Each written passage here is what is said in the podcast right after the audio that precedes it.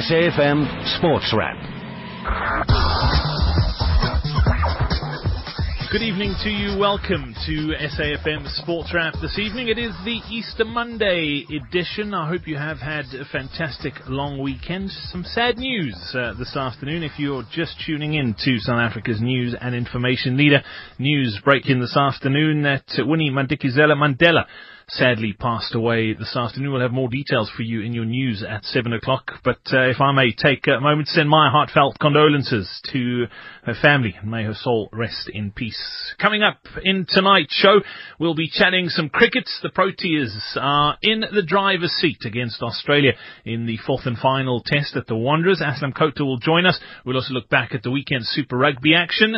The NFD is uh, coming towards its conclusion for the season and it's looking pretty likely that uh, the team to be uh, promoted to the PSL uh, is uh, Owen Da Gama's team. We'll hear from him Highlands Park on tonight's show.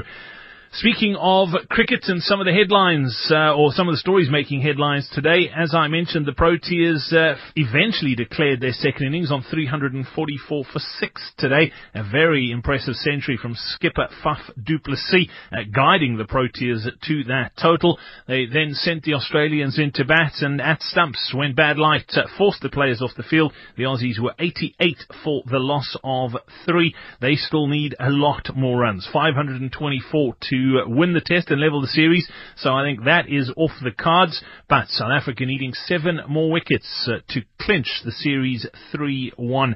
Aslam Khota, as I mentioned, will join us a little bit later on. In other cricket news, in Christchurch, New Zealand reached 42 without loss in their second innings at stumps on day four of their second test against England.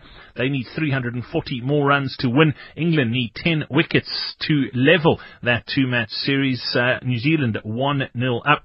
In live T20 action that's taking place right now, uh, it is Pakistan who are taking on the West Indies in Karachi. Pakistan batting first, posted 205 for the loss of three in their 20. The West Indies currently seven without loss after an over and a half.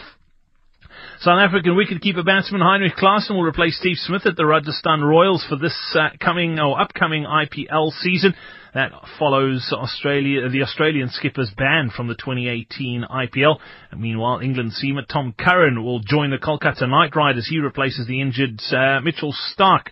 On to rugby now. Lions coach Swys de Bruin is hoping that Springboks Ruan Combrink, Ross Cronje and Rohan Janse van Rensburg could be back from injury and ready to play against the Stormers this coming Saturday. De Bruin is also hopeful that Captain Warren Whiteley could come into the reckoning for selection, even though the chances of that happening are pretty slim. The Lions lost to the Crusaders in Johannesburg yesterday and take on the Stormers this coming weekend. Speaking after the loss to the Crusaders yesterday, De Bruin says the season's just getting tougher and tougher. I'm not a guy of excuses whatsoever guys know me for years now, but you know, we didn't. We, we had six Springboks who played in the final last year who did not play today. Uh, Creelan and Whiteley, and those boys are, are Courtnall and, and, and Combrink. And it's, it's, it's guys that make a, a massive difference with Rohan Janse van Rensburg and Ross. And I think all the guys who stood in did well. And that for me is important. There's not one of the guys that filled in for those guys who did not play well. The Stormers lost to the Bulls this weekend, but De Bruin's not focusing on what's happening in Cape Town. He says they need to focus on what they can do and get back to winning ways. It is a big game. Every game is big. Trust me, every game is big, but, but that's another big one. And uh, they, they, they, they're coming off a loss. We, we, as you say, we had now a few uh, bumps in the road, but, uh, but we're not going to give in whatsoever. I know the character of this group. On to soccer now. Kaizer Chiefs coach Steve Komphela says the club's main priority is to win the Nedbank Cup, although converting chances is something the Glamour boys can improve upon. And of course, he advanced to the semi-finals of the competition following a 1-0 victory over Baroka FC with Erick Mathoho getting the decisive goal from Siphiwe Tshabalala's assist. Chiefs have been drawn to face Free State Stars, while Mamelodi Sundowns will take on Maritzburg United in the other semi-final. In news out of England, West Brom have confirmed that following a run of eight successive league defeats, they've parted ways by mutual consent with manager Alan Pardew. On to tennis, Rafael Nadal has returned to the top of the latest ATP World Tour rankings. He replaces Roger Federer in the top spot. South Africa's Kevin Anderson is still in eighth. Simona Halep is number one on the WTA rankings ahead of Caroline Wozniacki, while Sloane Stevens has jumped up three spots into ninth. And in golf, anticipation builds around Augusta National for Tiger Woods is returning to the Masters. Ticket scalpers already offering prize passes to the unfolding drama at this year's first major. Players travelled on Magnolia Lane to the clubhouse on the eve of uh, today's first official practice session for the 82nd Masters, where 14-time major winner Woods will try for a fifth green jacket after his fourth back operation. Woods missed his third Masters in four years last year after spinal fusion surgery, but has contended in his past two starts, uh, sharing fifth at the Arnold Palmer Invitational and second at the Valspar Championship. That's all coming up this weekend, and we'll keep you updated here on SAFM. Coming up next, we'll chat some cricket cricket. SAFM Sports Wrap. Well, it was another interesting day's cricket at uh, the Bullring, the Wanderers in Johannesburg today. Day four of the fourth and final test between the Proteas and Australia. And I think uh, the biggest talking point today was when was the Proteas, or when were the Proteas going to declare? It eventually came in the day, but a massive target set for Australia. We're joined now by Aslam Khota. Aslam, thanks for joining us this evening. Your thoughts? Do you think uh, it was a timely declaration, or was it uh, a bit too late? Well, I think, uh, Brad, had the situation been different as far as the health of the bowlers are concerned, it may well have been at 480, maybe even when they just got to 500. But to have then have to take it all the way to 600 meant that there was some concern in the South African camp.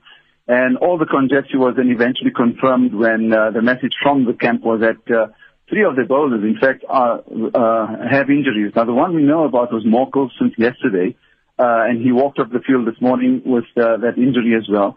And uh, there was fear that he won't uh, be, be able to bowl in the second innings. Fortunately, he was able to bowl. He's picked up two wickets. He's got two LBWs in the second innings. And then Philander apparently started the match with a, uh, a dicey groin. And Rabada has had a lower back issue since, uh, I think, end of yesterday. So that, that must have been the concern and the reason why the South Africans just uh, stayed out in the field for so long.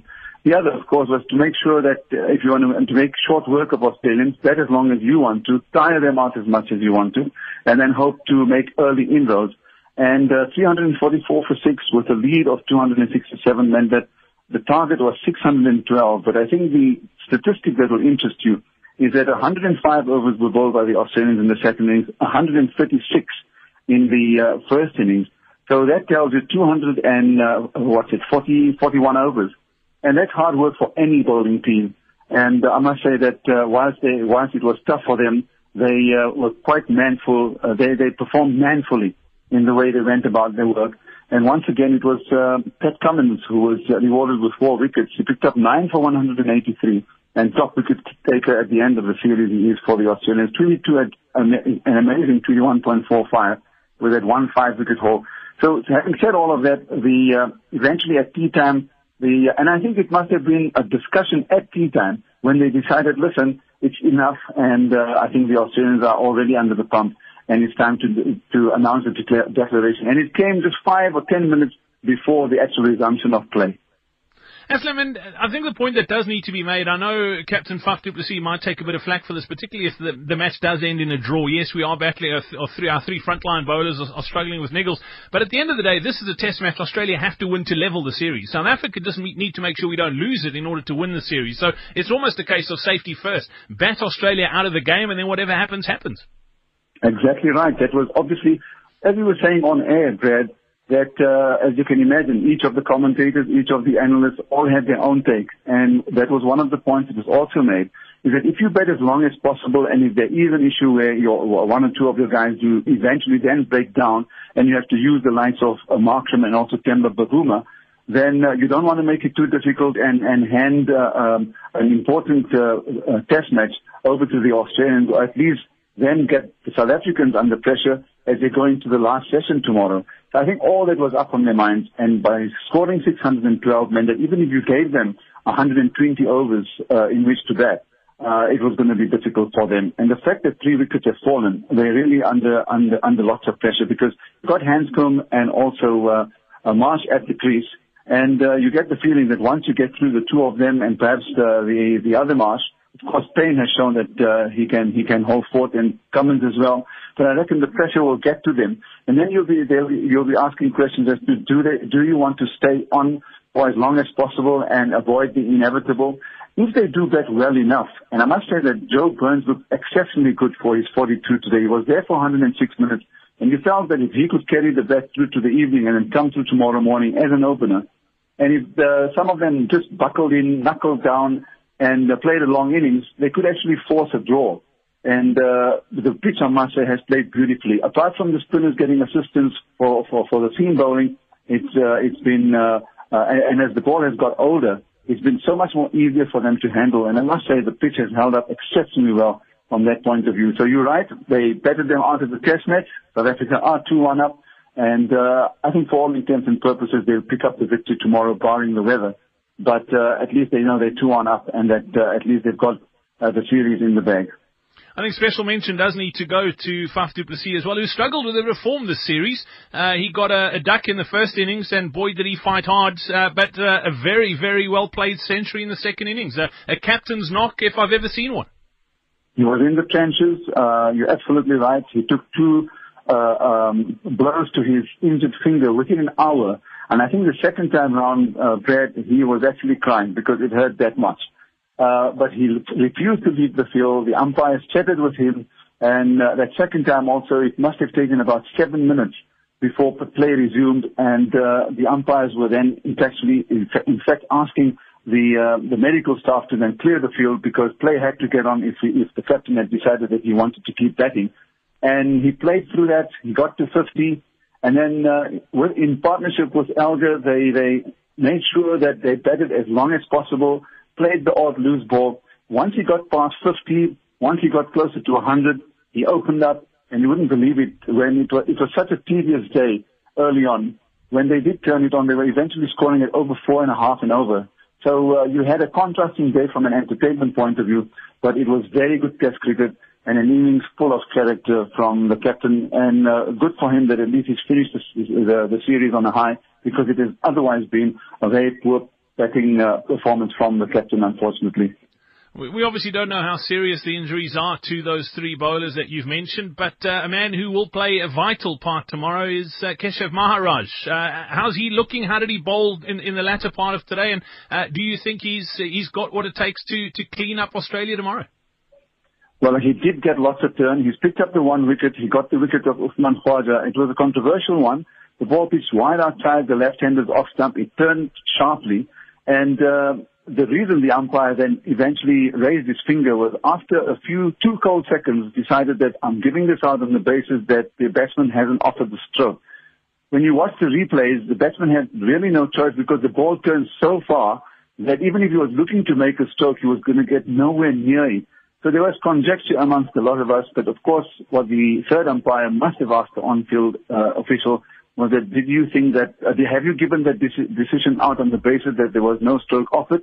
The answer must most likely have been yes, and uh, they then upheld the decision. So he did bowl well, and uh, just judging by the way, the type of the season he's had, and the way the, the Australians have respected him throughout the series, I reckon that uh, he's going to be more than a handful tomorrow and there's uh, a big cushion to play with. So I'm sure that uh, that uh, his captain Faf du Plessis will be working him into the ground to make sure he picks up those wickets.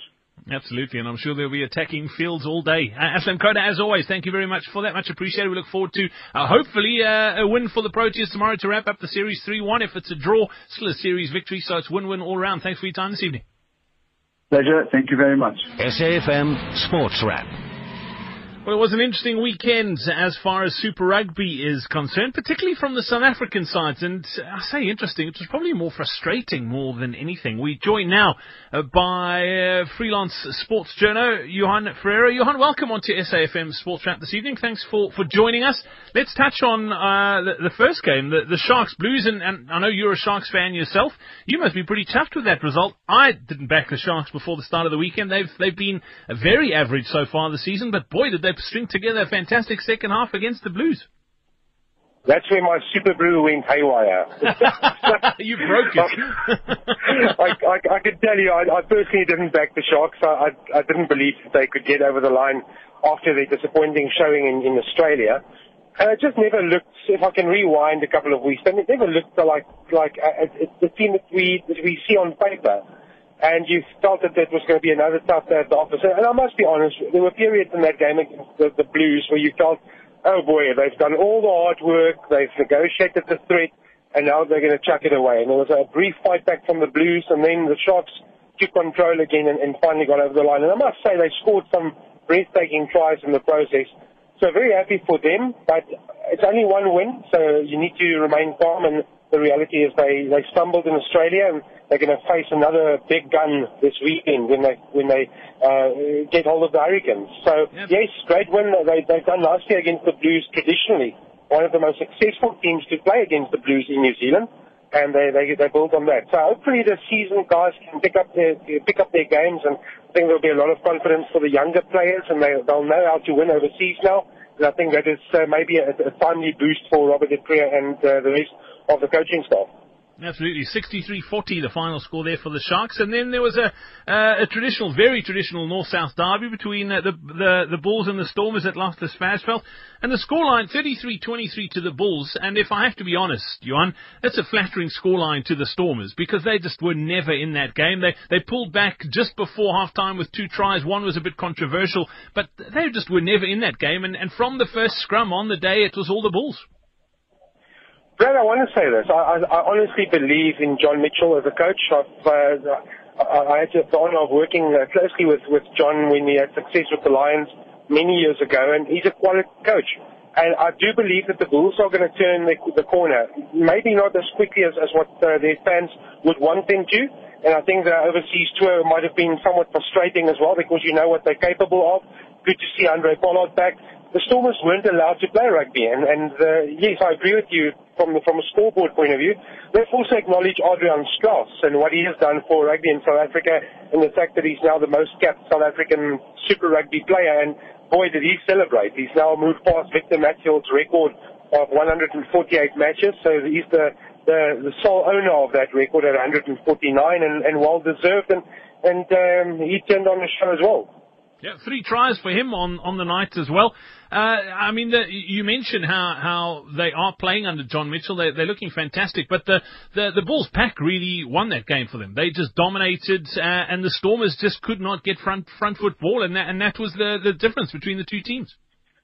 Most definitely, and, uh, and Damian, Damian Willemse for me uh, set the world alight in the early stages of the competition, but also not what we're used to from uh, the backline and from the Stormers, but I, I do believe that the Bulls just put them under tremendous pressure. They've got a, a nice mix of youth and experience. They've got a, a good to see Handré Pollard back. They've got Adriaan Strauss, former Springbok captain, that's still still there and, and scoring hat tricks.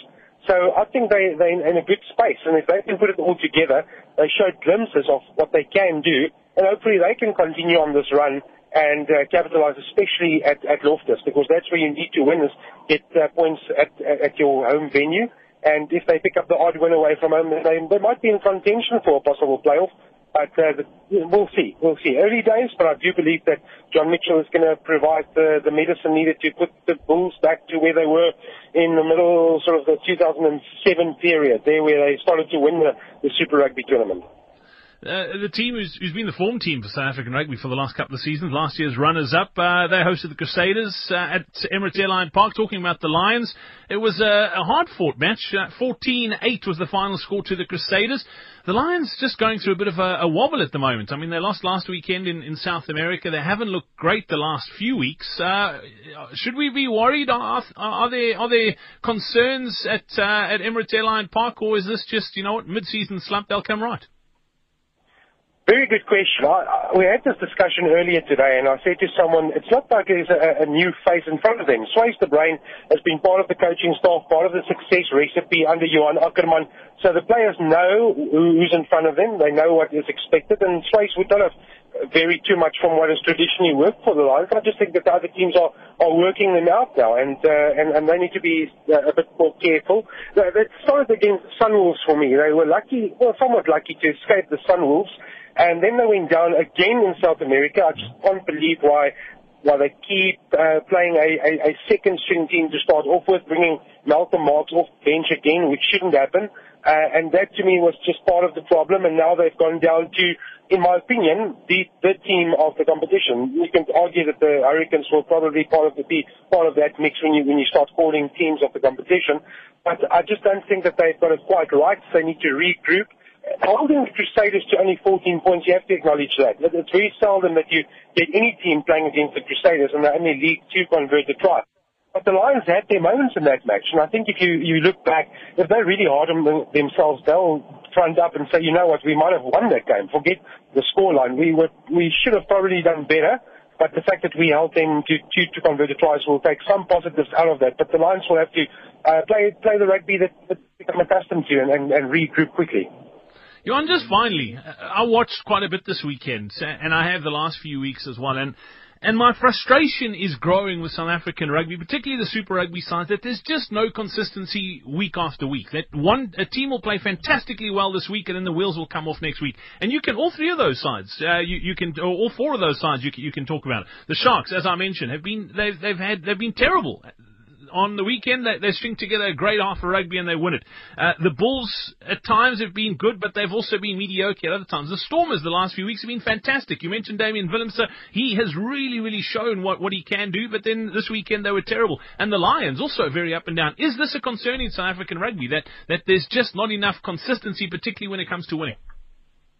And that, Brad, is why we are not winning Super Rugby trophies. Because at the end of the day, yes, you can get a team to a final, and you can be there twice. You can host it, you can play off. But the consistency, that is what's lacking at the moment. Yes, the Lions were rewarded for consistency by getting to the final, but they can't go all the way as yet. And now I'm afraid to say I don't, I don't see that they will reach the same heights. At the moment, I, I can't see that there will be a South African team in a Super Rugby final in 2018. That's just my honest opinion. There is too much inconsistency. Uh, I think that there's a, a tough task that, that awaits. Rassie Erasmus will have to start looking at players now, um, and April is the month where he's going to start putting people aside and working towards uh, a Wales test early June and then uh, an England series.